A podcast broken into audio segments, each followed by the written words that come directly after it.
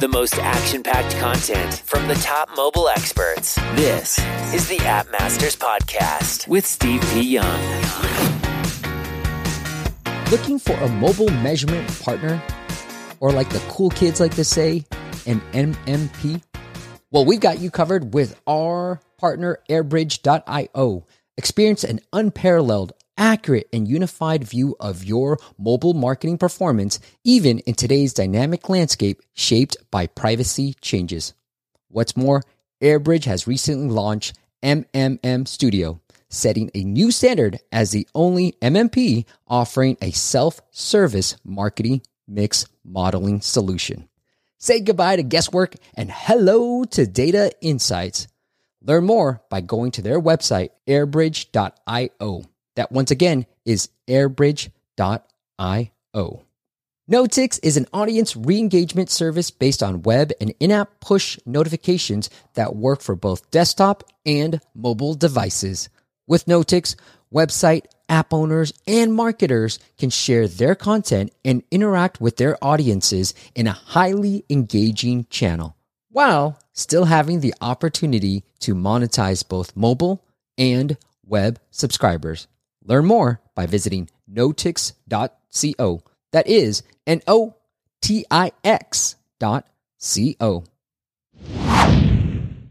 What is up, App Nation? It is Steve P. Young, founder of AppMasters.com, fresh off the. I just interviewed with David Barnard from RevenueCat and Sub Club. So that podcast will be out soon. And today we've got a phenomenal guest. We're going to talk all about AI. Look, it's everywhere. Everybody's talking about it. How, but how can you use it to increase your app engagement? And joining me today is Joe Schaeppi. He is the CEO and co-founder of Solsten. And we're going to learn all about that right now.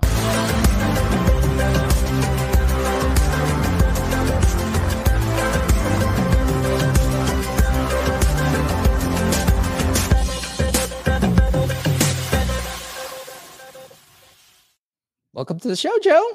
Thanks, Steve. Good to meet you. You like that snazzy intro? What do you think? That's beautiful. It's beautiful. I've been on some podcasts lately and I'm like, this guy's killing it. well, thank you. Been doing it 10 plus years. Hey, I want to say hi yeah. to a few people, let them know I see them. What's up, Angelina? Kevin's here. We got Waruna, David from Nigeria. We got a like really diverse. Eric, hey, Eric, San Jose. Hit me up, bro. I'm out here. And then George is here. Patrick, what's up, fam? Fam is Fridays with that Masters show. Since you're new here. Venezuela. All right. What's up, Luis? And then we got a lot of people saying hi. So hi, Jay, and then Nurex as well. All right, Joe. Let's break it down. So I'm going to bring up your website, but let's break it down. Like we typically talk about this, and you you say like, hey, stop thinking in numbers, start thinking human instead. Tell me a little bit more about that, Joe. Yeah, I think you know, and uh, if we look across all the different industries that are being, you know, leverage right now if we look at apps for example look at what happened with like att and and sdk yeah. you know app basically tracking going away um and what happened with idfa and, and as a part of that. Um you know we look to how do we create great experiences? How do we do good marketing? How do we build products? And really at the end of the day if you look at like the landscape of of artificial intelligence today or if you look at the landscape of product development a lot of people got comfortable with really depending on focusing on the just the data and what was coming from behaviors and product usage. And then like this sdk thing happened or sorry um idfa thing happened. And just threw everybody off. And they're like okay how do we go back to really understanding our audience? And what we kind of focus on at solsten is solsten's a an ai that through gameplay through how people play games as many of us know uh, about 3 billion people in the world play games every day uh, we're able to take that behavior and kind of in the same way google was like we're going to build the the cognitive uh, or the the we're going to make everything searchable. Um, Solsten's really building the cognitive layer of the internet. So how do we mm-hmm. take all this behavior and then understand people, and then power app developers, uh, game developers to actually understand the human behind the user, so that we can really focus on things that matter, like uh, retention, engagement, um, and build experiences that have a lot of longevity to them. So that's a how does that all work, Joe? Like, is it an SDK? Like, break it down for me, like the sure. practical side of things too. Yeah. So how how Solsten works is um, if you've ever taken like the ACT or SAT, if you're in, in the US, it's like an adaptive assessment, so to speak. Mm-hmm. So what we're doing is people are playing a game or using an app. There's a an interstitial or a pop up, and it says, "Hey, we want to improve your experience." They mm-hmm. they take that and what it actually is, it's a, it's a scientific grade psych assessment. Uh, we measure about 300 different psychological traits, everything from your motivations to your personality, your values, cultural attributes. Um, and it's constantly learning. So as you're answering questions, it's actually learning about you as you're doing it. That's like our sample baseline. And then what we do next is um, there's a saying that I love. It's it's show me how you play, and I'll tell you who you are. Uh, I used to be an adventure based psychotherapist, and you know we we know, for example, that if you do things in non play environments, just to have like a new synapse form, it takes about 400 repetitions. If you do something in a play environment, it only takes about 20. Um, if you look at how people hmm. play and the actions that they take when they play, they're much more indicative or representative of the actual person. So the next thing we do is while people are playing games, for example, um, we take this this data and then we start to predict using that initial sample as like our, our basis of truth. Um, we're we're doing two things. We're predicting like what groups they fit in from a like mindedness perspective. So not based on behavior, not based on um, their demographics, but really who they are. And it's kind of like a real time Harry Potter sorting hat where it's like, ooh, there's a group of people in this experience that are super courageous and fearless and value nature and culturally they're individualistic. And this has all these implications in terms of how we design and, and build for them and do marketing for them. So what we're able to do is understand basically the landscape of the audience. And then the second part is we are just literally directly assessing traits from play. Like oh that person rebuilt their base pretty quickly. Well what does that mean? And is there statistical significance there that lines up with like the uh, original assessment that we send out? And so what ends up on the other end of it is basically as a, a app developer as a game designer you all of a sudden have a real-time pulse on who your audience actually is uh, as human beings not just uh, you know 45 year old males that like I don't know McDonald's, and here's some demographic information too. So it's it's gives us like such a rich picture of your audience. Yeah, I know you might not be able to share all your great case studies out there, Joe, but is there an example that you have that kind of like you're like, hey, you know, we had this data set, we used it, and they did X, Y, and Z, live ops, whatever it was to help improve engagement or monetization? Absolutely. I mean, that happens across basically every single one of the cu- the customers that we that we work with. So where it usually starts is we go to the the customer and say, "What's your number one thing right now?" And one of the things we have noticed is you know, since the IDFA deprecation happened, there's been a much bigger focus on retention uh, than before. You know, you can't just retarget people and bring them back into your experience as easily as we once could. So retention, retention, retention, retention. Um, everything from like big MMO games like Eve Online. You know, they'll come to us and say, "We're a 20 year old game. We've been doing this forever. We've A/B tested everything you can imagine. Um, how do we get day seven retention up?" And we go okay mm. let's let's look at the data.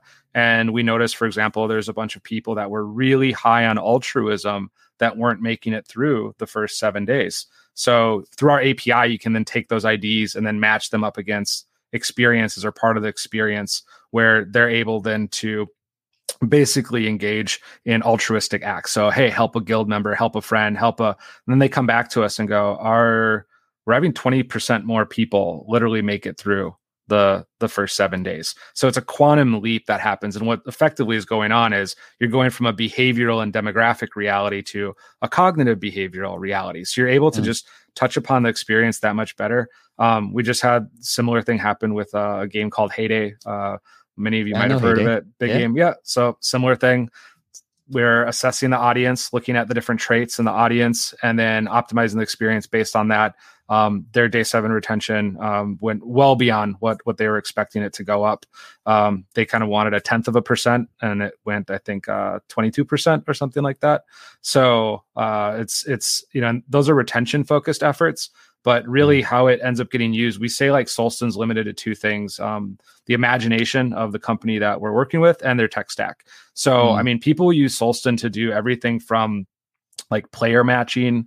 So you're matching based on the psychology of players, not just like whether they're winning or losing. Uh, personalized offers. So people will go, "Hey, I'm gonna send out, you know, this this new item and I'm going to send it to the the dominant people in the game and you know buy this thing and crush your enemies. Or you'll send it to the people in the game that are you know more collaborative. Hey buy this thing and help your guild. And they'll say okay conversion went way up. Um, we've had people like bigger companies use it for um, intake for customer support where the support person will get the communication style of of the user actually. And um, we had one company come back and said our nps scores went up 30 points and we did a what? study on it and I'm like, well, what was the study? Because they were like confused if it was, you know, erroneous. And they said what ended up happening is all the all of our customers thought that we literally um, changed out our customer support team. Like we hired a completely different group of people, same customer support team. The only difference Whoa. was they saw the communication style of the person, and the feedback was that the the users felt more heard. They felt more heard now by the company uh, and listened to nothing nothing fundamentally changed other than the fact that the people on the business side actually had their communication style. So there's a broad sort of application list there. Same with marketing and creative. Um, mm. We get into that world a lot where, especially now, we know that um, creative optimization is one of the best things you can absolutely do to really, you know, make sure you're bringing in your ideal customer profile bringing in your ideal user from the start because that's the person that you're going to be able to nurture the easiest as well. So we had a, a, game, for example, where across all the traits we measure, their VP of marketing basically saw that in their specific game, um, that that caring and family were like two of the highest values of like the 70 values we measure um, and it was within their their ideal customer profile. So there's other customer profiles there are other groups in their experience but this was from like their ideal group that they knew was scaling and growing within the experience. And um, this this game was used to be called or was called DragonVale um, and they couldn't beat the red baby dragon it was always like anything we do if we put red baby dragon it works really well um, their vp of marketing came back and said hey like can we just put baby dragon with family caring about it and they got 34% uh, increase in conversions um, wow. compared to anything that they'd had in the last eight years. So order of magnitude shift. And but all that was happening was you're taking the values of the person that you actually want to bring in. You're taking those and you're just creating. This is nothing, you know. This is the Mad Men days of marketing. Like you're just actually really understanding your audience and building for them. And I think we drifted away from that because we got too comfortable with machines optimizing things and tracking yeah. stuff. And so the the new era, I think, is really about um, you know understanding our, our customers. Joe, first off, your website's amazing. I love websites that do this stuff. like Thank it's just, it's pretty cool. Eric's got a question, Joe.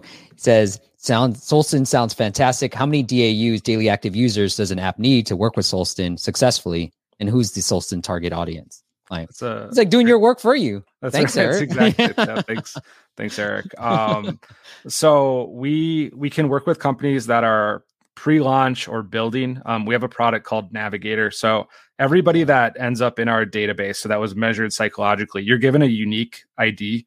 Um, one of Solsten's principles is is privacy is power. So we never track personally identifiable uh, information. Um, this is also why a lot of big companies like to work with us because they're able to separate identity data from sensitive data, which is the the psychological data. And so our Navigator product, uh, basically, you can have zero DAU. What that is is say you're developing something new and you're like, you know, it's um, the the number one um, app in the uh, game store for sports right now is NFL Rivals. They came to us and said, we're going to build a game uh, off of NFL IP but we want people who are like into crypto as well. So oh, we can go into our database and say, you know, here's 20,000 people that we've collected across all of these experiences who have told us that they're into into NFL, um, the IP in some sort of way, shape, or form, and that they're into crypto in some way, shape, or form. And then you're able to actually see that audience. I think part of our job as entrepreneurs is to figure out where the world is going and meet them there. So they're actually already able to know who those people are. And they built that entire experience off of that. And then that's part of what helps it, you know, when you go in and you already have that product that they didn't even know that they wanted and it's there. Um, so we can work at that on the live product, kind of the Eve Online example, the personalization stuff. Um, and we've had some pretty interesting uh, non-gaming companies do things there as well so with with gaming developers and game companies are um, in terms of like uh, how do you get the most out of traits? That's our live product. Uh, you're you're definitely going to want to be a game game developer for the most part. Um, we can start to work with with live products when it's around a thousand DAU, so it doesn't have to be a oh, huge not, a yeah, huge sample size at all. at all. Yeah. Um, to do the psychological prediction work, we need about five thousand profiles.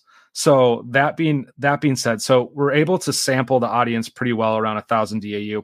To get five thousand profiles, typically speaking, our assessment is about 10% of daily active users will will take that on the first day. And it's kind of just like a biological sample. Like we don't need to do it across the audience or things like that. But given that, that sort of gives you a picture of, you know, if we want to get to about 5,000 people, well, we probably need about a 50,000 person DAU where you're actually measuring everybody based on the the AI. So that's kind of that gives you a spread there. But already just with like a thousand people, um, you're going to get a really representative example of who your audience is. And what a lot of customers do when they're in soft launch or when the app's smaller, they buy a navigator audience because they go like, who's the bigger market that's here? Like, is NFL NFL crypto people? Who's that?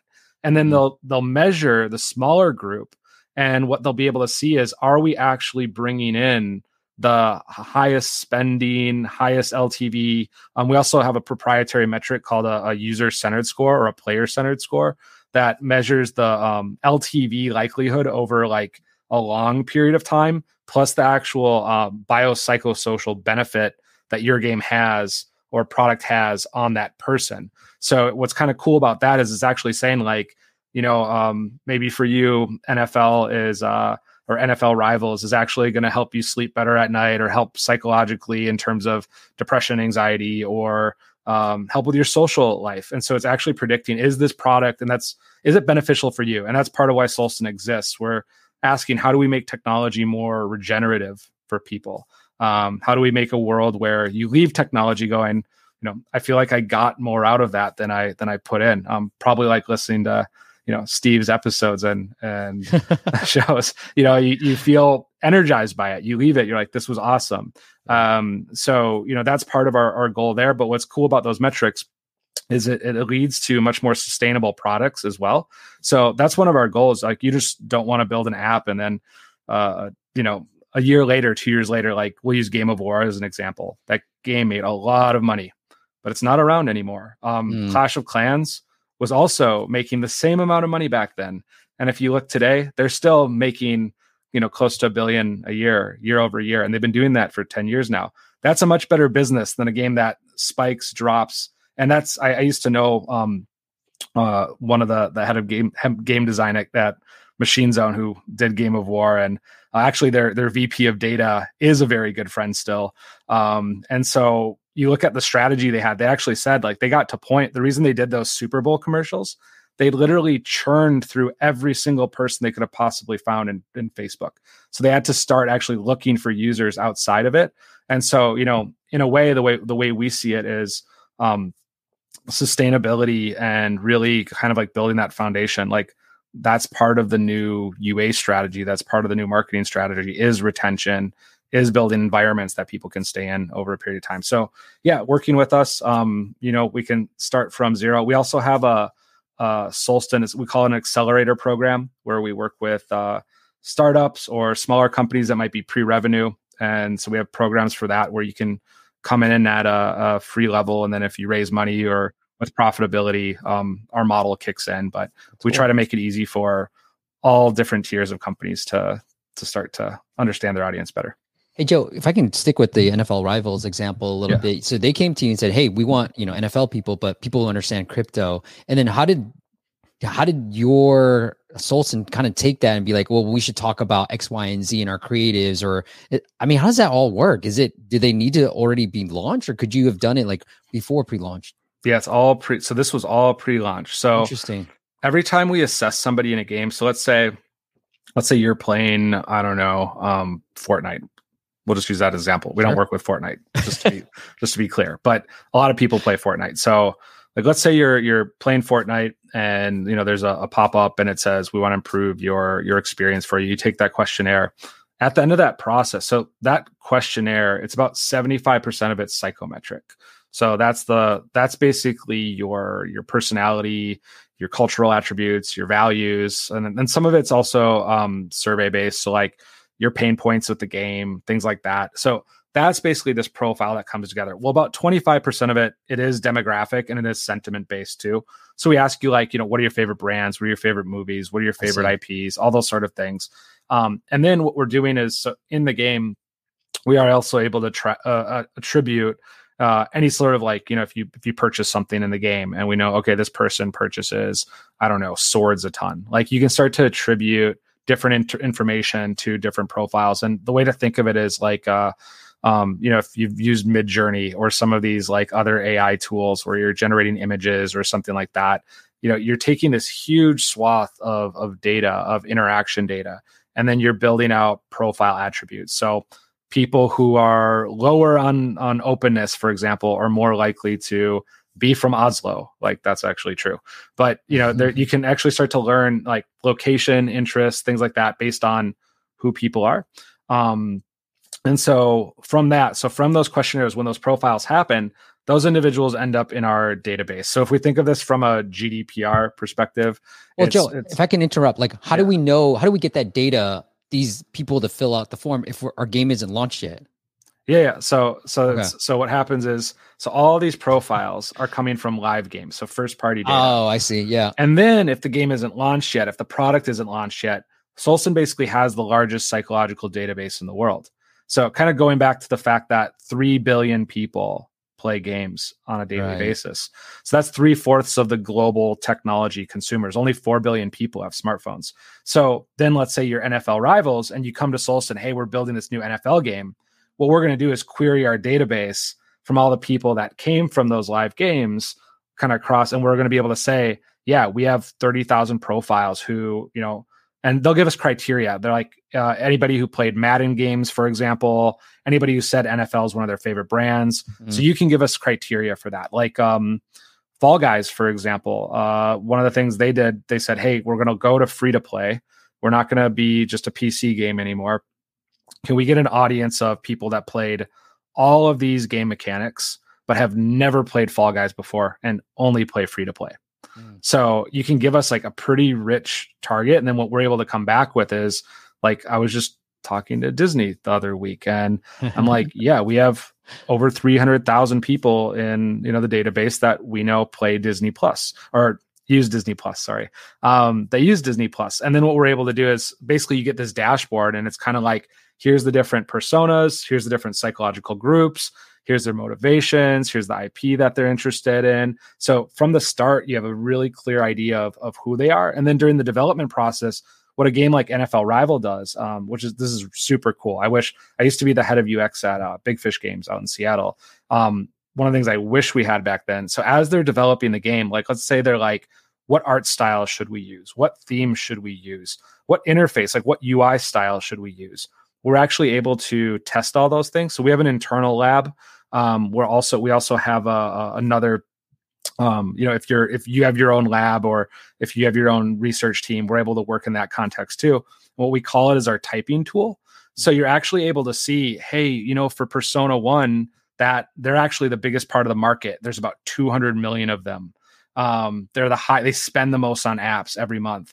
They actually had no usability problems in our play testing. But Persona 4 had all the usability problems. And by the way, when you guys recruited for playtesting, nine out of the 10 playtesters were in Persona 4.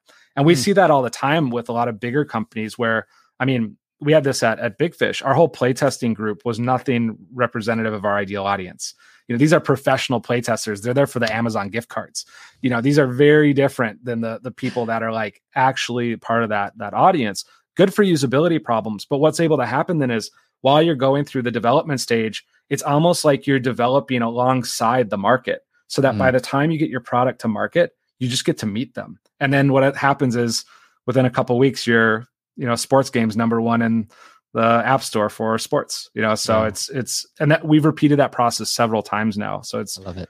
It's just great you kind of help the process because I work with a lot of companies who will put out these personas, right? And be like, hey, this is Maggie. She has a kid, and this is the type of person she likes this. And then we go out. But I don't actually know where that data is coming from and how they're yeah. making that thing. But now you're like, hey, here's all the data. Go find Maggie and sort of informs how you're going to go target people on let's say facebook or instagram or even tiktok you know it kind of helps all that stuff because i found that the more targeted you can be the you know the higher those conversions and the, the longer to stay yeah i think one of the most dangerous things about launching an app especially these days is people will mistake um, early engagement if you don't actually understand who your ideal audience, who your ICP is, your ideal customer profile, and you start to see engagement data early on, what can happen is companies can end up focusing on that group of people. And now you start to optimize and A B test and iterate for that group of people. And then what can happen is months later, you come to Solsten and say, hey, we have like about 30,000 daily active users and our, our product's just not scaling. And we'll right. say, let's have a look. And we'll assess that audience and say, you know, there's only about 80,000 people in the entire market that actually fit this group of people. Or did you know that um, this group of people spends on average three to four dollars a month on apps? But you know all those features that you made that basically what they're doing is they're pushing out this same group of people also really like this IP and they spend $50 a month on apps, but they're like way different personalities. So right. you're actually excluding them. So starting with you know how are we thinking about scale starting with what's if we think of um monopoly solitaire was another one they came to us and there's a company called Mobilityware and said hey we we bought monopoly ip what should we do um you know and and they had a they had a strong hypothesis they said you know right. we make solitaire games we think that's a good idea and so we said okay let's let's look at that let's look at an audience of people that like monopoly and also play solitaire interesting group of people and we looked at the different personas. Um, when you just took the Monopoly audience, the the highest LTV group, the biggest group, the one that spent the most money, Solitaire was not in their like top 10 list of games. Mm. So we probably don't want to make that game for them. However, there was another persona in there who also spent a significant amount. Market size was well over 100 million people. Looked at that group and Solitaire, um, one of the major Solitaire games, was their second most played game. We said, here's our people. So we started out with a really clear idea of who our market was and who that audience was and what their motivations were, all this sort of stuff. And it was actually interesting. Their their VP of marketing said, you know, our game team has a really different idea of what game they're they want to build compared to what the audience looks like. And I said, that's okay. Like if you guys can afford to build two prototypes and let's mm. test them. Let's just let's let's test them against the audience. And the Solsten version ended up performing significantly better. I mean, it's it's your audience that's there. They made the game. Um, this is, I think, their their second highest grossing product they have uh, at the company now, yeah. you know, in terms of revenue. So it's, I mean, it's kind of crazy. Um, and their VP of marketing is great. He's like, Joe, sometimes this is like it feels so simple, it's stupid because yeah. it feels like common sense. Um, but common sense isn't isn't always common. And I think it's it's the hard thing sometimes to do to take a step back because we want to build, we want to create, we want to move forward. But sometimes taking that step back to really intimately get to know who is the optimal group on the other side of the market. And we invest so much energy into building apps, building products, building games that to me, it's always like, why are we not building this towards the optimal optimal outcome? So yeah, pretty cool to see. This is crazy because uh, you never think like these two things. I had a client back in the day, Joe, where it was like, uh, words. It was kind of like solitaire meets, you know, Scrabble. But yeah. then we were kind of just. He was like, "This is a great idea," and I, I loved the gameplay. I loved everything about it, but it couldn't. It just didn't work. Maybe it was just there wasn't enough overlap. We didn't have Solsten to tell us, hey, there's not enough overlap with these groups. Well, that's that's a perfect example. And you know, so one of the things I love about what we do is we get to empower entrepreneurs who yes. typically like they have a really good insight or there's something that's there. And let's say that, you know, that exact example, we pull up that dashboard and we say, yeah, you know what? There's one big market here, and this is the IP that they love. It's Stranger Things can we mm. can we I mean that's just an example, but could we cross example. Could we yeah. go and pull in that IP? Or if we can't pull that IP because we don't have enough money, can we build tropes around that? Can we build that vibe in the product? And all of a sudden we're like, hey, wait, um, organic is happening. We're not even having our our CPIs just went way down. And because that's what we see when when you really leverage the correct like theme, art style, IP, it right. really it it drives CPI down and it drives ROAS up. It drives your LTV data up because now people are actually moving into it based on things they care about and they stick better. If I really care about Monopoly, if I'm like a Monopoly fanatic, I'm going to mm-hmm. spend way more time like trying to like that game or like that like everyone's had like a band they love and then right. they come out with like a bad album and they're like you're still really trying to like you're going to listen to that album at least a few times because you're like i really want to like this album. You know so you you get a lot of leverage when you actually design things into people's um I, value systems especially. Um values are even deeper than brand affinities you know? Sometimes those like people's values correlate with with the brands yeah. um, where you can see some interesting data there like hey everybody who likes this brand is actually they're really high on valuing respect. That's interesting. But and you can kind of see the brand values and their values connect and that's how we help brands too. But if you look at you know if i'm de- if i'm designing to your personality to your values you know if if you're a super super extroverted person and you're coming into experience and it's you know crickets and quiet and and it's probably not going to resonate and you're in a nook and there's a book and one person by themselves um but if you're introverted great you know and some games have a lot of mix but we do see games for example like we had one game we started working with where they're like yeah our our early retention day one retention is just like terrible like what what do we do once we get people past day one things go go really well and mm-hmm. so we look at the audience and their level of empathy was like off the charts. So it's very very high statistically compared to other other groups. And um, this game in particular uh, basically so one of the things we know about people that are high on empathy in terms of engagement is the more facial expressions you have uh, they tend to engage more. So this is whether we're talking about creative ads um, things like that especially with babies or younger things. Yeah.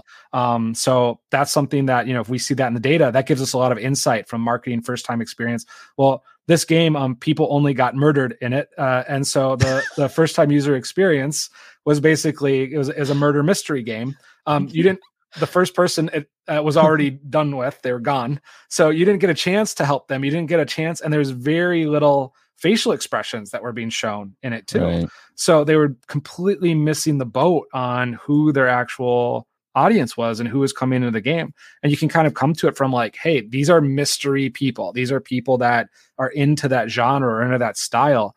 And you can go out guns blazing like it's 2016. That doesn't work anymore. Like we get mm-hmm. to see all these games get built and all these products go to market and just year over year, we measure UX metrics too um, usability, the baseline keeps getting higher and higher and higher.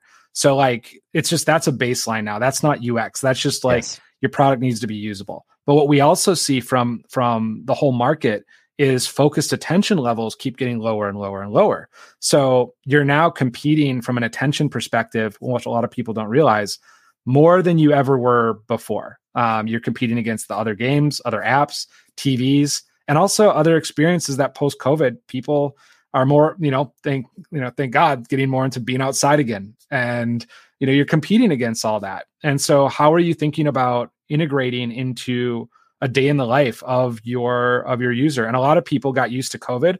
A day in the life is screen time during COVID. Um, that's not that's not the natural way that humans like to live and that's just which is a good thing and so you know how are you we had another customer, for example, who expert team had built several highly successful high revenue games before. Um, the the team's really close. They've done it many times. They built them all on behind their computer. It was a mobile game, and um, didn't understand why metrics weren't weren't working out. Uh, the play sessions were around 20 minutes a play session. Um, did research on it, figured out that everybody who had that affinity towards that IP that side it was a, it was a cooking game that side mm. type of things. Um, they're actually only using their apps pulling out their phones when they're at bus stops um, on the toilet bathroom. So what does that mean for play sessions? That means you know ho- hopefully something that's less than three minutes. You know you just you know because all of a sudden you're there and you're just you know, where did John go? John's missing. he's he's in the bathroom. He's you know, but and that probably you know that does happen. Right. But you know, it's it's one of the things that they weren't doing is matching that to the reality of the actual user. I love it. Joe, I like to think of myself as a highly empathetic person. So I was very curious when you're like, we noticed. And I'm like, bang on the head. I do look at that. Like I vibe off of people off mm-hmm. of like their vocal tone, their facial expressions. And that's what gets me going up, going too. And so when you said that, I was like, oh, that, that, I feel that. I feel that. I yeah. And so, yeah, if you came into experience and we knew that about you, it's like you're going to feel like, hey, this is for me. Yeah. Where there, I mean, there's people that are lower on that. And that's, you know, all those facial expressions are going to freak them out. They can't, you know, they can't handle it all. Um, that, yeah, I know. A- I never realized that. Like my facial expressions and my vocal tone might be like putting some people. Yeah. Like, Whoa, too much. yeah, too know? much, bro. Yeah. All right. Eric's got a question. What are the Solsten personality quiz type? Inter- were they like interstitials? They appear to users in a game. Do we control when and what is asked to? Yep. So we work with the like we work with the product or the game company. So for the 95% of the time it's an interstitial uh, pop up uh, hey we want to improve your player experience it's inside the game yep. the user clicks on that and what happens at that point is actually they get pulled out of the game um, this is where we pass the user maybe this is a little too technical but we pass the user id as an encrypted uh, variable so this is the moment where their game identity their personal identity gets separated on our side. So from a GDPR perspective, we do this uh, to separate identity. They go through our process, and then at the very end of it, they click on a, a deep link that takes them back into the game or into the experience. Um, so that deep link, I think about eighty percent of our customers do do something rewarded. So here's your five gems, or here's your ten power ups, or things like that. Um, we don't see huge differences in engagement if um, that's done or not done. Um, typically, the more engaging the product it is, that's the main area where we see engagement differences. So outside of gaming, for example, um, we've we've done this with like ancestry.com as an example. Um, you're not going to get the same percentage of engagement, but you're still going to get more than a significant amount of spread across that that group. And in that case, like we can deploy in uh you know in in the website through um, we've even done through email. Um, i think we did text message once. So there's a lot of ways we can do that. The idea the main idea though why we like to do it in a in a game or through the app is because we want to pass that url variable. So on the back end in the future you have the api so that you can personalize things to that that group where like we have companies that create first time user experience funnels. There's a word game that the people that were higher IQ with higher education got bigger words to spell early on in the experience. Mm. Um, so they're able to take that on the API side. So we can do it without transferring that ID, but then you sort of lose uh, lose that. Um, I don't know. Hope, hopefully that answered the the full question. Eric's very engaged. He'll let us know. Okay. Yeah, Eric, let me know. Let me know if, if there's more to that. All right, Jeff. A lot of great stuff. I love talking about this. I used to read NLP type of books. Instant Rapport was one of my favorite books early in my 20s. So anything that talks about more the psychological aspect of things, like it's something that Joe, like, honestly, when I looked at it, I'll be I'm like, mm, Joe, come on. It's kind of like woo foo type of stuff. And then as you get talking about it, I'm like, this actually makes sense. Mm. You know what I mean? Like we do like have just this like onboarding experience of just like super basic stuff. But then when you can put tie in emotions, and as a marketer, for me, I'm always like, go on emotion, like play off the mm. emotion. Mm. But then when I'm building these like screens and UX experiences, it goes to wayside for some yep. reason. Yeah. Yeah, we don't we don't have the support systems for it. So, I mean, I I built my whole career in UX and UX design, and I was a UX director at McCann Erickson, like big ad agency, and mm. we'd build these experiences and literally, how I sit there and go, who am I building this for? Yeah. Dan. Dan is a 27 year old male. He likes tech. He, you know, it's like this is if if I had to buy Dan a Christmas present, I am going to fail. Like this is going to be a really crappy Christmas present. You yeah. know, and if you think of like the people in your life who you know really well, um, you know, maybe it's your partner, maybe it's your best friend. I hope you can buy a better present for them than some other app developer or some game designer could. And the reason why you can is it's all the the you know you might say it's subconscious related stuff, but it's actually because you understand their personality, you understand um, sort of their their the the mind behind the person um you know how like culturally what are they like? Personality what are they like? Um yeah emotions are a part of that cognitive landscape but it's not everything. You know sometimes if you overweigh on emotions because emotions are fleeting they come and go like clouds you know, but some people have emotional styles, so that's a little bit more interesting. So Solsten tends to focus on what are the what are the enduring things about a person? You know and that's the thing like your interests change. So you know your best friend knows you from high school and they're like yeah you know what? Um uh like he loves these these cds these are like really cool cds that he it's like if you just keep that static image of that person it's like that's they're probably not first off cds are maybe not a relevant technology anymore. But maybe this person is like i saw this thing on like in like south korea where like cd players are coming back for like some people. So it's like maybe they're really into that style or that fashion but like you'd have to really know the person to know that about them and know that that's you know that's interesting. So what we're able to do is basically like a lot of designers product developers come to us um like the former vp of strategy at activision. She was like i felt like um i would have like five crayons to build things but after solsten i have like all the crayons and i know that my audience really likes magenta and teal and yellow yeah. uh, and then i can use those colors to craft something that I know is going to be really really cool. So that the the hard part about this is is you know what a lot of people uh I was going to interrupt you, but this yeah, is a great way to interrupt you. Yeah, All right. Luke says, I have a range of physical prop board games, murder mystery games. Luke, hit me up, dude. I love this stuff. I get 40,000 website users per month, and over 10,000 people have asked to be on my email list for when I release the next game. Can give me good info on what types of apps, games these people might use if I build it? Yeah. Yeah. That's that's Short answer yes. Yeah, mm-hmm. perfect use case. So like we would we would assess um that that list or that audience and we'd literally be able to give you in, in order um themes, IPs, tropes. Um basically you're you're starting from their their center. So that's like that's an exact use case. I love it. I got one more question for you, Joe. But before we get into that question, let's do some app audits. And I like to start off every app audit with some dad jokes. All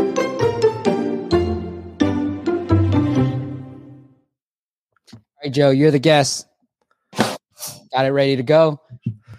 All right. You know, so so I I was briefed that this might be a part of this, and I, I'm going to be honest. Um, we're I don't know if anyone has watched the the Great on Hulu. Um, there's there's a phenomenal dad joke that happens at some point in that show, and I was like, I need to go find that joke, and then got by the wayside. So I, I was like, okay, I have to rely on just some of the classics. Which um, I think my favorite probably is super lame. Um, what did the plate say to the other plate? What? Lunch is on me. All right, I like it. It's brutal. All right. we'll let the audience decide. Okay. Yeah. All right. Joe, I got this. Uh, what do you call a group of fat babies. I know I'm going there. All right. Heavy infantry. infantry. I said it wrong. There you, there you, go. All right. All right. Put S if you thought my joke was better. Put J if you thought Joe's joke was better. And then Joe, we're playing for dinner. All right. Whenever we see each other. Sounds that sounds dinner like or drinks. That's awesome. Love the great. Okay. So the people put in the comments. And then if you want to for us to look at your app on a future live stream. We do have a long wait, but just go to appmasters.com cool. slash audit. All right. Cool. Let's take a look at Eric. Oh, that's why Eric's here. All right. Eric. We're looking at Eric's app. All right. This is Eric Schneider. He's been asking all the questions, Joe. Try to pick some games for you as well. But he's got this tiny, and then Eric says keyword optimization this is my most popular game and it's published by Blue Ox and it seems like it has enough installs and daily users that we should be able to do better. I'm hoping you can give some advice on some keyword ideas. I might be interested. Okay. And some consultation. Okay. All that other stuff we can talk about one on one. Cool. Cool. Uh, keyword optimization. You have, you want to start anywhere? So let me, I'm actually like, I'm just going to open up our product. Um, so okay crosswords. Okay. I think yeah, maybe maybe just to, to start here. So how we would typically approach something like this because it's a it's it's a crossword puzzle game, yeah. Mm-hmm. Yeah, and tiny little crosswords. Tiny so what we what we would do is we'd we'd launch an audience of people that play crossword games, and we'd start to look at at the data. So I'm going to pull up on the back end. Um, our one of our it might take a second. I'm going to message one of our engineers okay. um, to make sure I, I can get ac- access to it. But I'd want to look at like in our case, we have broad genre, so this would fit under puzzle. So what I want to look at is um, first off, uh, what is some kind of from a creative perspective? what resonates with these people, what other yeah. types of games they playing, what other IP are they interacting. That's where I'm going to start before I start to go to keywords. Um, the reason for that is when we see uh, creative optimization, it accounts for about 50% of your marketing ROI compared to keyword uh, keyword optimization ends up being, and this might be different for your product specifically, um, but in that case, we tend to focus on that first. So I would want to be looking at your like your your key icon, um, doing some testing there, some of those screens. That's where we'd want to start, and we'd want to be doing that off of some of the values. So let me get I'll get the puzzle audience up and um, show you guys what what some of those things uh, or or tell you guys what some of those things are.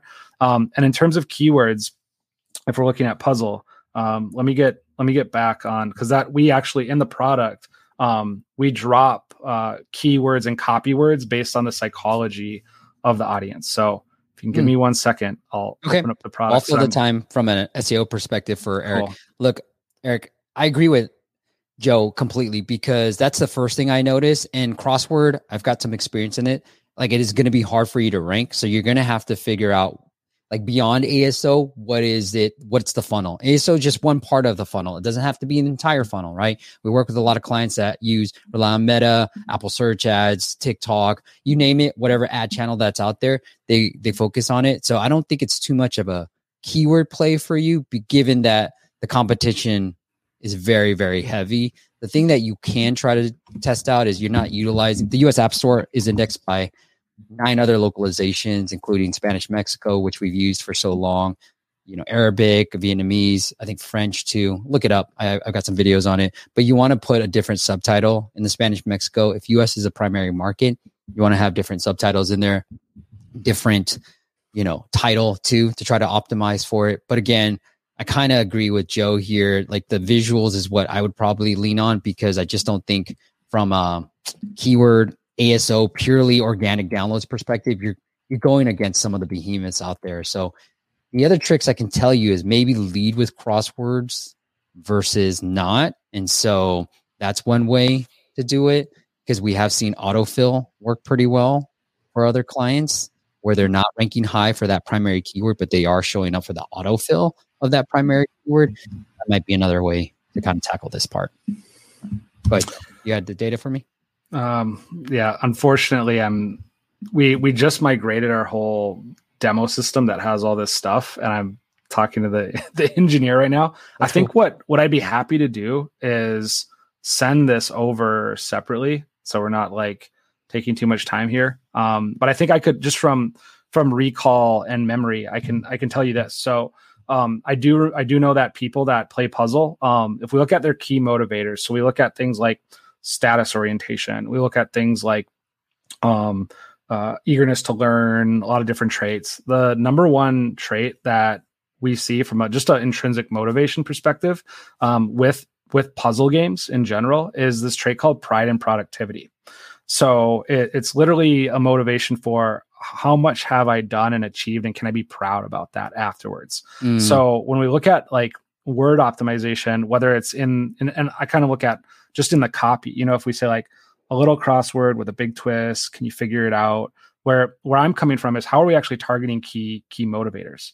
So is there anything in here that you're actually going to pull on some of those strings from a motivational perspective and like um you know the the tiny little crossword for example um what i what i would guess is and i would love to see this audience i would love to actually look at who they are because that's where we tend to lean on science but it's probably a lot of people who are optimizing from a time perspective and yeah. getting that feeling of like being productive and working with smaller smaller crosswords and they can check you know do more do more in less time so if we're thinking of of the words that we're using to optimize for that uh, i think that you know anything that's around you know um, achieve accomplish get things done um, if you're just thinking of the, the actual copy itself and then in terms of like uh, doing an actual um, audit from a, a, search perspective, that's like a much bigger activity where you're going to have to, I mean, you're going to have to employ, I think, someone like Steve.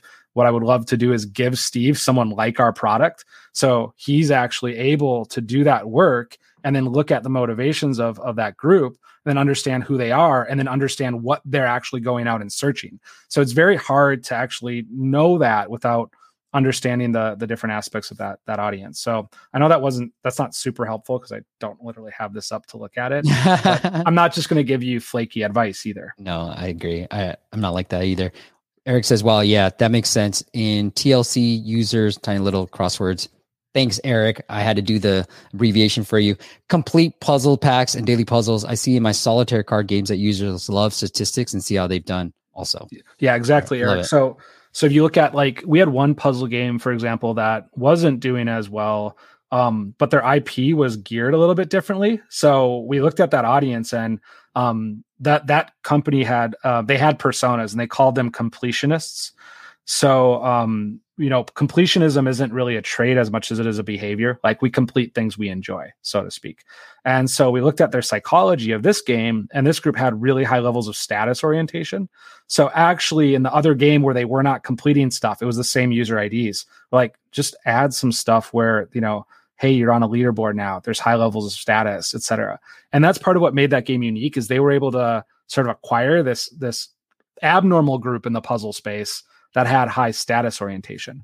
But what I've seen, like literally with every single puzzle game we've worked on, um, is a high motivation in general for pride in productivity. And so that's where, yeah, showing basically letting people be proud of of how yeah. they've been productive. So what are the tropes and mechanics you can use there? And then how do you actually place that? So when you, when you go to place that in the creative, what I would want to see with like tiny little crosswords is who's your market now? And then based on that, we could get an idea of who are the other what are the other products that they're using? What are the experiences that they're they're engaged with? And then from from that we get an idea of like the delta of the bigger market that's there. And maybe some of the if we think of a venn diagram um, what are some of the art styles or themes? Like we got to have a, like, a lot of black and white going on right there. That might be great. But we might also see that there's other things we can do. I, I know i mentioned that dragon DragonVale example with going from red baby dragon to baby dragon following you know kind of with family, and that was 34% conversion increase on top of anything they'd done in eight years. And this is like a game that made hundreds of millions of dollars. So in that in that sense, like a lot can happen from those things first, and then those things provide, I think, a lot of the foundation for. I kind of view like the the keyword stuff as like that comes after we take care of. Um, I, I really think creative optimization are the like that's the foundation that's the the basement level um, that that we want to build and then we can build build on top of that. So i would rather you um, not be kind of like squeezing the last parts of the lemon juice out and really kind of getting to the the fundamental. Yeah i mean one thing i can say too with eric for eric is like using some of that knowledge that joe has just talked about and putting it on the onboarding because the onboarding was like do you want a tutorial? And then boom right? And one of the best practices eric is having your paywall during the onboarding. You don't really have a paywall because besides like this unlock all puzzles here but you can you know lean in on the motivation of like you know get more done in less time type of thing and then do you want to unlock all your puzzles? Because the first the onboarding experience is where most people are going to buy and so i would probably put that in here. And okay good i have i see this. So i like this. I think i don't know how you feel about this joe but i would almost want a, its own individual paywall I like yeah. the the showing two options. That's what I was hoping he would do. But I almost want like this to be a nice visual element because it feels it's bland to me. But I don't know if that's going to impact anything. So what? Yeah. What? What? So is is this maybe to to ask a question? Um, when you when you surface this, what point do you surface it in the experience? Right. And is this the is is it just kind of a subs like it's a one time purchase? It's a one time purchase. Yeah, it looks like it's the one. And is that it? We just yeah.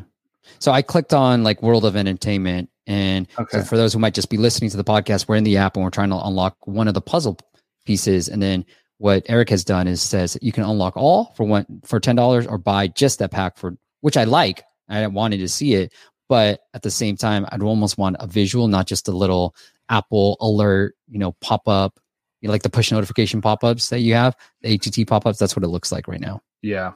So so I think on on our end, you know, with with these types, we obviously like to get something to move more towards some sort of subscription. It's just a better business model Agreed. for you. So that's, you know, I think actually going back and thinking about your business model, because this is nice when you're a startup, like you got to bring in money. You're there's something that's there that's, but it's long term, you know, it's it's it's going to have a limit. It's going to have an upper limit. And what we talk about a lot is like high value conversion items.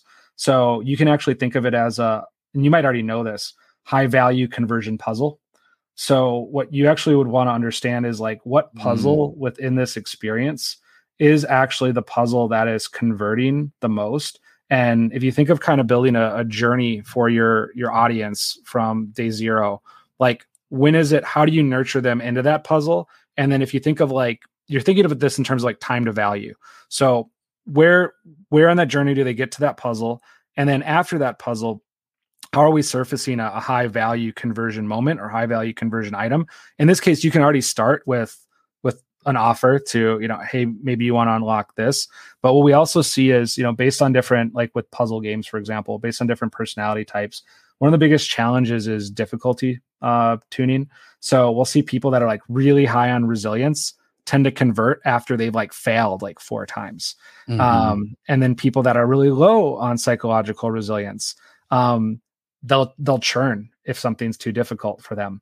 So we had a we had one um actual it was a word puzzle game, and their day seven retention uh, was like around fifteen percent. It went up to twenty seven percent because all they did was difficulty tune. So they just made sure that that high value conversion moment was based off of kind of challenge. So I think what you can do is if you don't want to be super sophisticated about that, um, you know, even if you don't use a, pro- a customer like Solsten, sending out a basic survey to your customers, getting a, an idea of education level can actually go a really long way. If your average, like if your average education level in the game is somebody with a master's or PhD, and you go to like a high value conversion moment, it's probably going to be you're going to want to focus on a more challenging puzzle. And how are you nurturing them into that more challenging puzzle earlier on? Um, because oh, it's tough. This is really fun. I want to buy more. Versus, hey, our, our average user is uh as a high school student or um, you know they're they're maybe in their 40s but they um, they only graduated they did some college for yeah. example and so i think what you want to really discover is what is your high value conversion moment and then ideally what's your high value conversion item and what sort of subscription might you be able to create out of uh out of this like we in games we think of it as like a battle pass yeah i love it and he does. I have ver- versions of doing or visions of doing subscriptions for my next game. Awesome, Eric's Ultimate. Yeah, Eric does work. I, a friend of mine has a crossword puzzle, and he does subscription. And he does pretty well in the app space. So yeah, I, I think the the main thing we see is like these these types of games they just have upper limits. Because we'll have yeah. smaller companies come to us and say hey we're we're looking for a publisher or you know here's where we're at. What do we do? And we've been getting some traction. And usually like there there's revenue that's there and it and it looks good. But the big guys think real like if you look at an activision or a supercell you know they're thinking they're like this game has to make at least a billion dollars. And yeah. then there's a certain level of, of architecture that that game has to have to support that that so I kind of look at it as an entrepreneur's journey. Like these types of products are um, what they really are. And I think what you have, Eric, is like I think of it as like product sentiment fit, where you have like you you've captured a really powerful sentiment within the market, and then you're generating revenue within that. And then it's like, yeah, of course. How do you how do you then take that gravitas, yeah, and and channel that into your billion dollar product?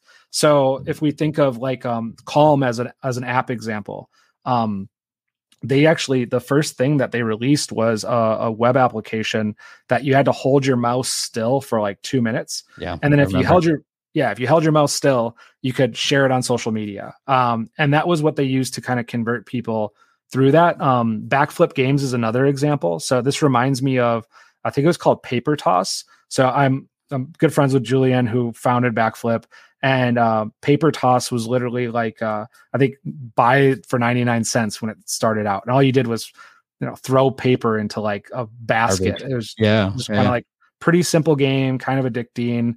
Um, they had that. Well, what a lot of people don't know is that's a big part of how they generated a lot of the organic underflow for DragonVale. So I think what's cool about you know being an entrepreneur, being in this space, what you know, Eric, I think just understanding what audience you've already captured that other people haven't been able to capture and then that helps you build that journey out for them and that helps you create your universe i think going back to idfa and a lot of the problems that are happening there um, what we see is this is part of why game companies are acquiring more games because then they can keep them in their universe So the next level of competition is going to be about what is the universe of audience that, you know, is like Disney versus Nintendo. You can think of it on a micro level. Like if you understand tiny crossword people better than anyone else, well, what's the next adjacent thing? So you're building out the affinities of, of that audience and really thinking about, you know, if you're if you're having in-app purchases, um, it's nice to sort of think like Disneyland. You know, you you buy the ticket to go to Disneyland. Um, if you're Kanye and Beyonce, you can stay in the tower for forty thousand dollars a night, you know, which I think they do like once a year. But like, there's Club Thirty Three. I think that costs like two hundred and fifty thousand dollars a year to stay to subscribe to Club Thirty Three membership, you know, and that's that restaurant. But it's like you can also bring a peanut butter and jelly sandwich and some water and enjoy the park. And so they're able to convert across different price tiers. And so almost like going into, you know, I love the idea where where you're going with your next experience but thinking in terms of like how are you converting across across different price tiers um, and then that way you're able to cater to a lot of different revenue and income streams. Um, and this seems like to me this seems like a really kind of cool um, viral product that you're actually able to build and and um, make money off of right now. Yeah Nothing happened, Eric. After I finished that puzzle, nothing happened. Like you didn't give me that moment to share, kind of like Calm did, right? Like they do. Hey, finish this meditation. You can they can share it on social media, and tons of people are sharing on social media. All right, yeah, that, that's a really be... that's a really good one. Just to add on that, Steve, because that was a great idea, I don't want to let it slip. all right, all right. You know, that's that pride and productivity piece. So we said right. that that was one of the major motivations for puzzle people. Hey, I did this many puzzles in this, you know, today, and they're able to. That's literally letting them show that pride and productivity.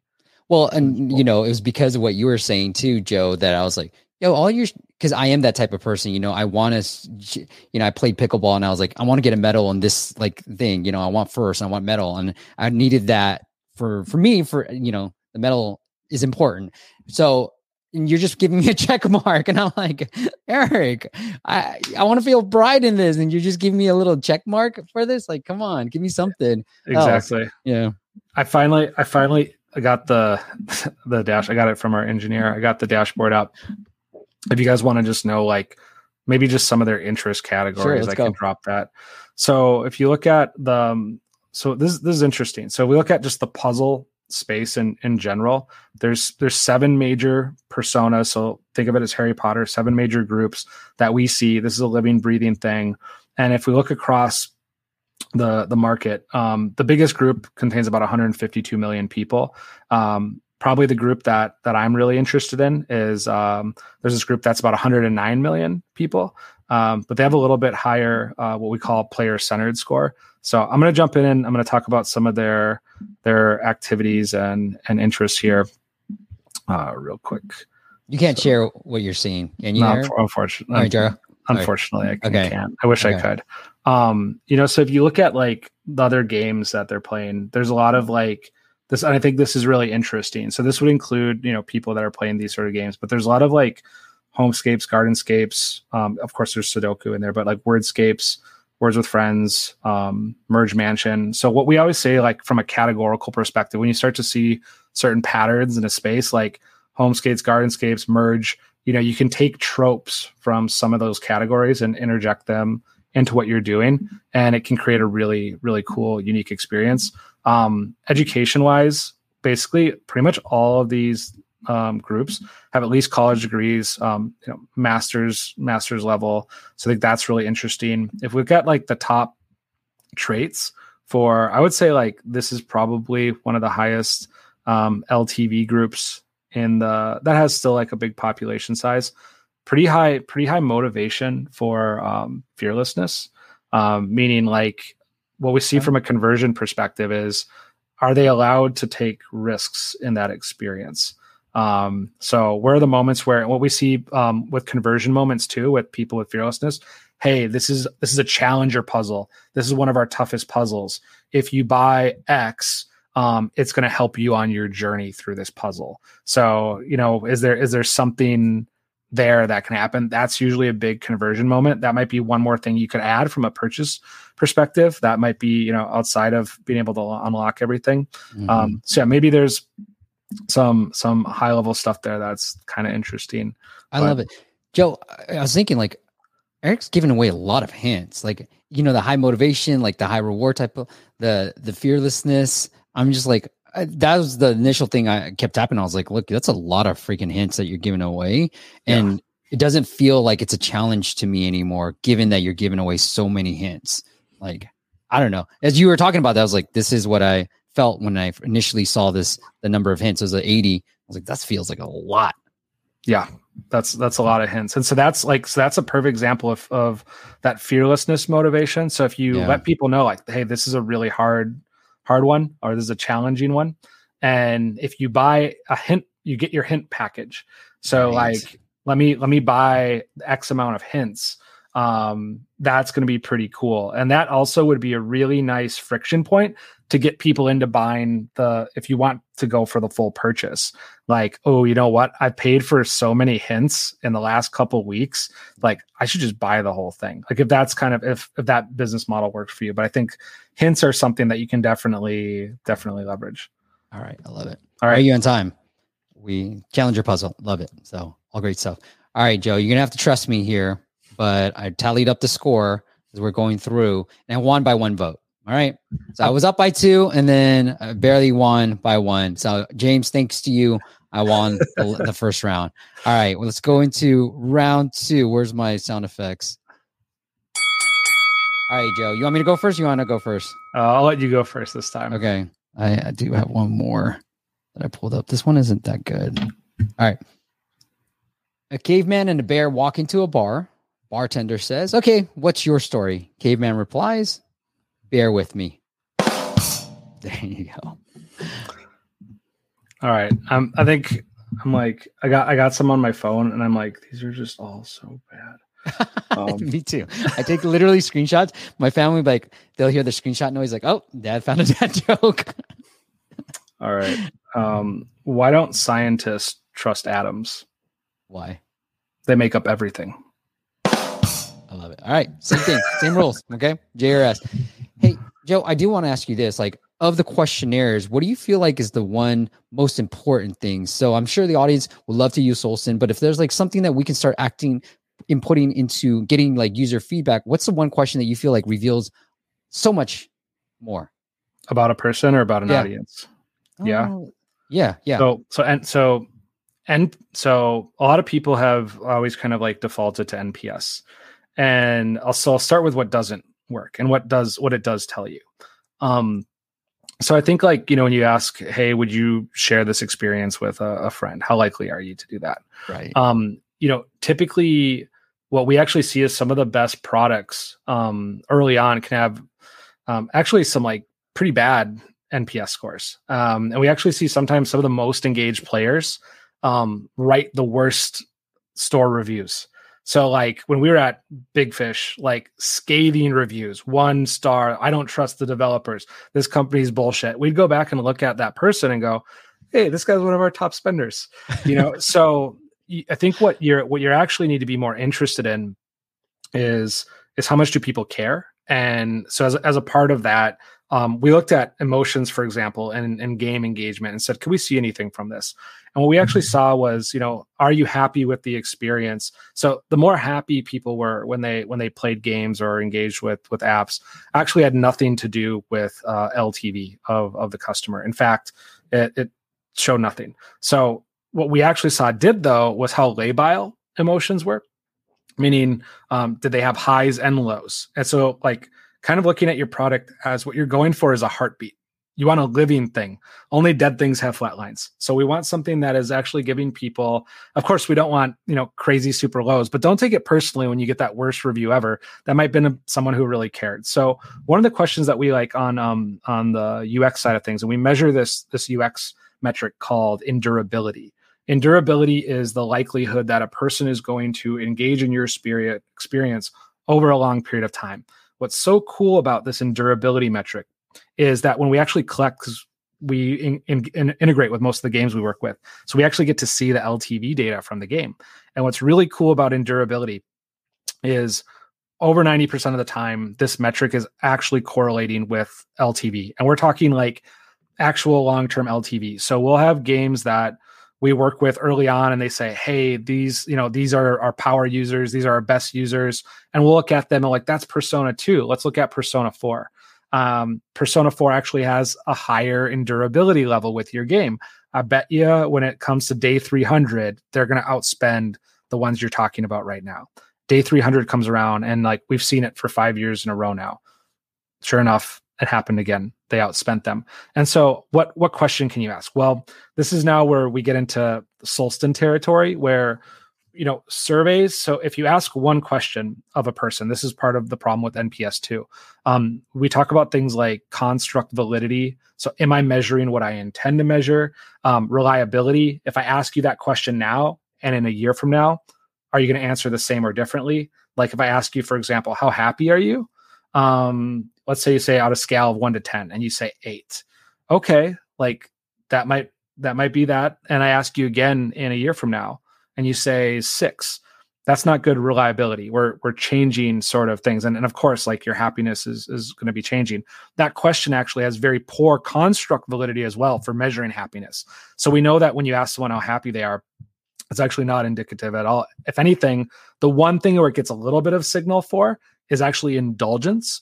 So people that on average tend to say they're happier when asked tend to be slightly more indulgent than people that that don't. But there's a lot of better questions to measure indulgence. So what I'm going to give you guys is a freebie. So a question that what we tend to look at is like what are items when we say items we mean questions that perform really well to measure certain things. The reality is is you need to typically ask multiple questions to actually get at an accurate measure of a thing. So you can't just say, here's the one question. But one question, if I was to say, if you want to better understand, you know, is is this going well or not? Um, you want to ask in in your way, uh, how worthwhile is something to somebody? That's probably the most powerful question you can ask related to product because that loads on uh, endurability as a construct. And what you're actually understanding by by asking how worthwhile something is, you're asking them not about relevance, um, not about did they click it and go into it. Uh, we we did this with one of it's a massive IP. Uh, we were optimizing some creative for them based on their their audience, and they came to us and they said, "This is our best performing creative. It's got like like millions and millions of installs, and the CPIs are ridiculously low." Well, so we're talking about relevance. We're talking about novelty here. I said, "Well, what's the problem?" I said, well, the return on ad spend is abysmal. Like the people that do install from it from it don't spend. Um, we looked at the creative and what was there, and there was literally zero resonance, zero endurability in terms of the people that were coming in. The product market fit was very, very off. So it was, it was showing something very different than what the experience was. And I said, we want to make creative that, yes, this may be incredible from a CPI perspective, from an install perspective, but you got two options. Either you're changing the game, and the game is already a big game that was really profitable, um, doing really well, uh, or where you know going back and changing the creative. What do you want to do? Change the creative. So what we want to do is find creatives or early experiences that are enduring. So like um, Eric, back to your crossword puzzle. If you went through all your different levels and you had your customers and you said, you know, which of these levels is the most worthwhile for you? That's going to be really good insight in terms of of what is actually the one experience in there that they're going to that's going to keep them coming back over a long period of time. And that that's back to my disneyland example. You want to build disneyland. You want people coming back in two years spending money and being like yeah this is still great. This is we still love this. Because once if they're in your universe still that allows you to build other products and move them through your uh, universe which is pretty cool I love that. Worthwhile. I love it. I've already clipped it up. So we're going to definitely show that. All right. Joe, you won this last round, so we're tied. But let's get into the other Eric's app real quick and see if we can zoom past this. But he he wants driving new revenue and becoming profitable. So Eric's the other Eric Benoit, I think he's got this ballpark deal and it's a rental property calculator. So cool. here, I'm going to pull up the iOS version here. And then you want to you want to say, look, you're a big creative guy, so I'm going to hold here and let you take the floor, Joe. Yeah, so I guess like I'm gonna have I'm gonna have more questions before I have answers. So, uh, still here. rental rental calculator ballpark deal. All right. So, who is there? What we usually notice with with apps like this is there's usually a specific market that you've been able to capture early on. Can you tell me what you might know about them so far? So Eric's here. We launched We just launched subscriptions last week. Okay. Congrats, Eric. And then we'll get. I'm gonna assume for like these Airbnb people. Let's see what he says. Is this this U.S. market? Is it a certain state? Um, Good question. Real estate investors and agents. in the in the U.S. and is it people buying rental property? I'm gonna say I'm gonna assume it's yeah 95% US. Okay. And is it a certain certain state? And do you know anything demographically about them either, like age range? You like to know it all, huh, Joe. Let's it's you know, and this this comes back to it's what what we don't want to do is cowboy uh cowboy marketing and cowboy UX. What Um does that mean? What's a cowboy analogy from? so you can go you can Google it, type in like right. cow, type in cowboy UX. Okay. Um, and cowboy UX or cowboy marketing is jumping in, jumping to conclusions without really understanding the the market, who it's for, um, what their core needs are, like what are their pain points. What are, so if, if you were to work with Solsten, we're going to ask you a lot of these questions, you know, beforehand, and we're going to take what you know, and then and we'll get to like some there's general heuristics that we you know things we can do here, but really what what we don't want to do is just like, hey, here's advice and here's unsolicited advice that is an, an opinion. So if we look at like what the approach we would take at Solsten, so maybe I'll start there and then we can jump in the product. So right now, if we're looking at rental calculator, He says, I don't know, but likely 35 to 55, and he is a cowboy. that's, that's all right. We, we work with cowboys too. So and and, and we we kind of go more towards the the calculator approach. So like if we're looking at rental calculator, um, you know, ballpark deal, and we're starting with iconography, color, everything that's here. The first thing that Solsten's going to do is say, well, you know, who's using this right now, and we'd want to actually send out our assessment to them to get an idea of who they are, and then we'd want to know like your competitors and what the bigger part, like what else are they using, and how we start to take over uh, that as well. yeah. He says it's a tool to analyze whether a rental property will be profitable or not, decide whether it should buy or not. super super cool and so like my first first question is is that you know do you know if um these are just people that are straight up going for rental properties or do you have a airbnb part of this segment too Yeah. Deal check is the competitor. deal checks the competitor okay Okay. and, I mean, I would lead with that, right? Like, I don't know, Joe, you tell me, but like Eric said, tool to analyze whether a rental property will be profitable. And then it's kind of like you're not saying that. You know what I mean? Like, you So told that- me that, but you're not saying that in the screenshots. yeah so the the steps you want to go through without seeing what solsten says is first you start with your icp who is my ideal customer profile? You have to know that better than your competitor. The second you have to know what are their pain points. So what are the what are the pains that you know hey i i don't know if this rental property is going to be profitable or not. Um, and then what you do so if you're thinking the top of your funnel top of funnel is all about building interest and then addressing pain. Once you've done that well now you get to your value prop we do this at x percent better or this x percent faster or whatever that is. And so when we look at like the screenshots that's what i that's the journey i'd want to be going through. So if we just purely look at the the business and you probably already have a lot of intuition around this like what are the from your ideal customer profile what are their biggest pains? I think steve was already touching that. What are their biggest pains? And it's kind of like screen to screen to screen. Think of that actually as a user journey.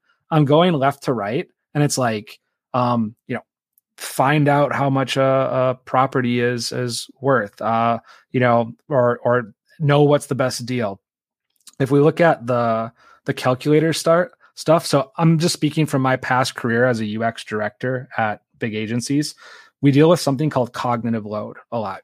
And what what we're starting with here is a very high cognitive load. So people kind of what you want to do is this thing called progressive disclosure. So if you are able to interact with this calculator, that's awesome. But let's do that towards the end after we've really driven home the value props. I'm seeing these like value props that are, you know, calculate cash flow for a rental property. I want to get hit with my key pain point so hard in that first thing. And then same with um, you know, iconography. This is you're kind of hearing a theme here. So back to this is from Neil, Nielsen and all the research they have. Creative optimization accounts for 50% of your marketing and what's there. All the other stuff, if we're talking about brand, keyword optimization, targeting, that's all the other 50%. And brand, um, I always say this to new startups. Um, brand is, you know, if you look at big companies, Apple's, these kind of groups, it's all about brand. Brand is the privilege you get to focus on when you get past, you know 20 30 50 million in revenue um that's when brand starts to be the thing before then it's all about the fundamentals and so what i would do is and as you see see steve nodding his head yeah. but like what i want to do before that is look at like the icon here. I see a house and a calculator but what is what is there from a, a brand perspective that's also you know or not from a but from a, um, a pain point perspective that's pulling me in. And so i would i would want to probably iterate on on that a little bit and i would want to definitely iterate on um, the value props that are shown with uh with these different images here and then i think there's a lot you can do um with you know keyword optimization and things like that post post getting that done yeah I mean, I'd like to go on the FOMO or like the fear aspect of things when I'm thinking about marketing copy. And it's almost like I don't want to lose money, right? Like you want to invest smartly. You want to really figure out, know the numbers. You know, these are things that I'm fearful of. If I'm going to go into real estate, I'm like, hey, is this going to be profitable for me? Am I going to lose money? And that's it. Yeah. Everything else, like, you know, it's like doing your taxes. You, I, I never want to do it. Right. Like, I'm just like, ugh and this feels that way to the cognitive load or what yeah like, well, there's a lot going on here yeah i think you know um like like compare it maybe to like what is it called um Air DNA.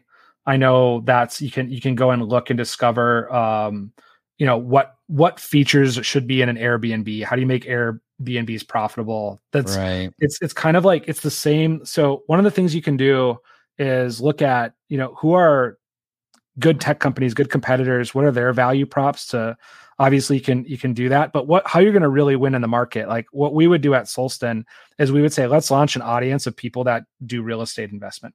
And when we'd look through we'd look for a really interesting group of people that um, you know use more apps use technology and then we'd start to focus on their motivations and so to your point steve you know if if they're you know um, higher on on things like extroversion. If they do have more risk taking aspects to them, FOMO can be great.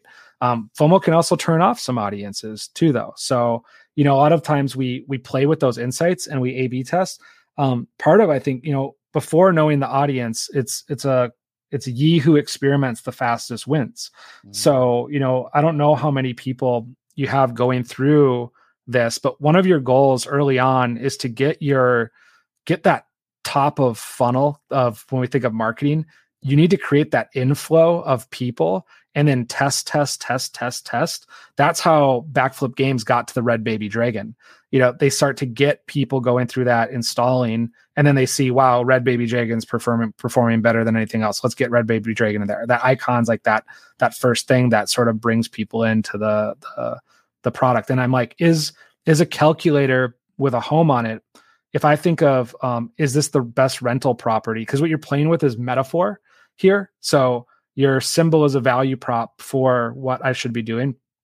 Is is that symbol telling me that I'm going to be able to to get this? And then in the first screen is what's the imagery in there? Is that the aha moment from that? So I think that there's a lot from there that you can already play with and getting people through and just A B testing. And I could see like things getting better there. But the second part is, you know, even if you're not working with a Solsten, calling up um, like a lot of the big games and big apps that get launched in the United States, they literally start so small. Like there's a um, a game called Toy Blast that was made by a bunch of Turkish developers, and they found a group of women who are like in their 40s who like no joke um, their favorite movie was dirty dancing and favorite book was the bible and they're like we are going to make something just for this group of people and so if you look at like I would look at who are your current like high engaged users and I would call them up and I would get to know them if you haven't already. I'd get to know them yeah. incredibly well.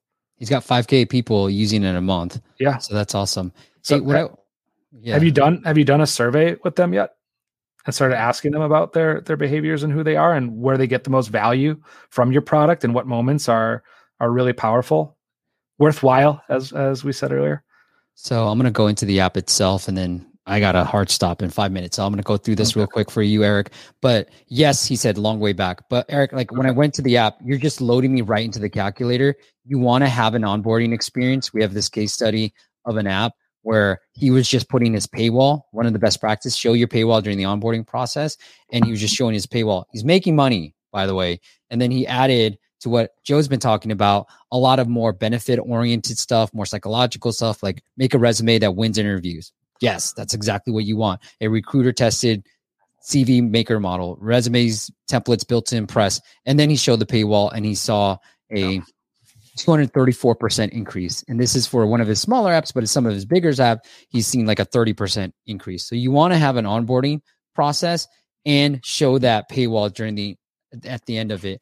I love apps like these, Joe, because it's so niche that you should understand your users like in and out, right? Like yeah. you know the benefits and the more niche it is because it's rental property calculator, that's where there's high intent, high engagement, the 5,000 monthly users. You're not even asking for a review, and also like higher conversions. And so yeah. I think you're charging a little bit too low, but I don't know the market any uh, well that well. But oh, it's 20 bucks a month. Okay, that's not bad. I put a yearly option. Here's what I found from my data, Eric. I believe in the rule of threes.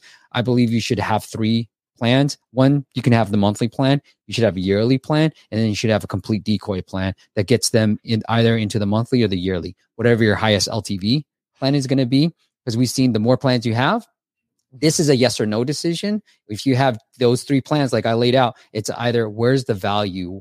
I'm because it's a niche app, I'm already coming in with the intent and there's high intent, high conversions. So let them choose which one is the most valuable for them. And for an app like this, I would actually explore a weekly option because weekly options are starting to, because I have to assume this person might be in, in a deal, in a rush. I need a calculator. I don't want to put spreadsheets anymore. So think about a weekly option. I'd go weekly, monthly, and yearly. And I force people, depending on your LTV, maybe monthly makes sense, but force people into either the weekly or the yearly plan. They tend to have longer LTV than the monthly plan. Yeah, and just to add to what Steve said, just already what's on here, like finally a rental calculator that works.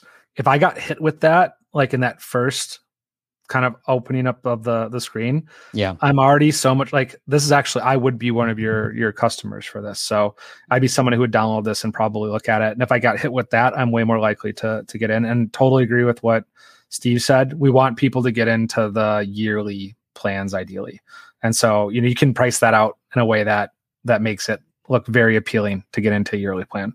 Exactly. Exactly. It's hundred bucks for a year. Yep. And then this, I love this message. I'm at 42 properties and about to close on three more. I've used this app to evaluate each one. Like it's perfect. Like this social proof. He has a lot of properties. If it's working for him, cool. You know what I mean? Yeah. What's, what's what we talked about before, addressing pain point. So yeah. you're using your own user pain point, lots of properties. Okay. Then there, what is the value prop? So the the user's doing it for you. So I really like that. Yeah, one of the things I like to do too, Joe, is like I like to go into my competitors app and just read through the reviews and see what people love and people what people don't like. And then I, I can then sort of it gives me inspiration in terms of like what I can use. I forgot what they called it. Uh, but it's like what kind of messaging I can put in to my app. That's, yep. And I think that's and that's where Solsten, you know, that people come to us at, at that stage. Like I think you can get pretty far through um, working with competitors and what's there. But mm-hmm. when you're, it's like everyone's heard this. You know, if you're always swimming, you know, to the to the gold medalist, you'll always be the silver medalist. Mm-hmm. And if you talk to Michael Phelps and said, "Hey, you know, who are you competing against?" He, no one, himself. Yeah. And so, what we really want, like, what Steve, like, I think what you're saying, if you're, you know, if you have a, if you have a small budget, um, looking at competitors is a great way to get you know uplift uh, and and move your metrics. But Solsten's really in the interest of um, we're interested in making billion dollar companies. We want to help people get big and we want to help people maintain those. And so what we don't want to do is limit that for you. So then the way that happens is with you understand the pain points and the value props better than those people and you might have something that they don't have. And so we want you to be able to own that and then they're looking to you because you're the bigger competitor um, to them. So that being said, totally, totally agree though. When you get that, or like if you go on their Instagram page sometimes and look at, hey, what posts did people like the most of?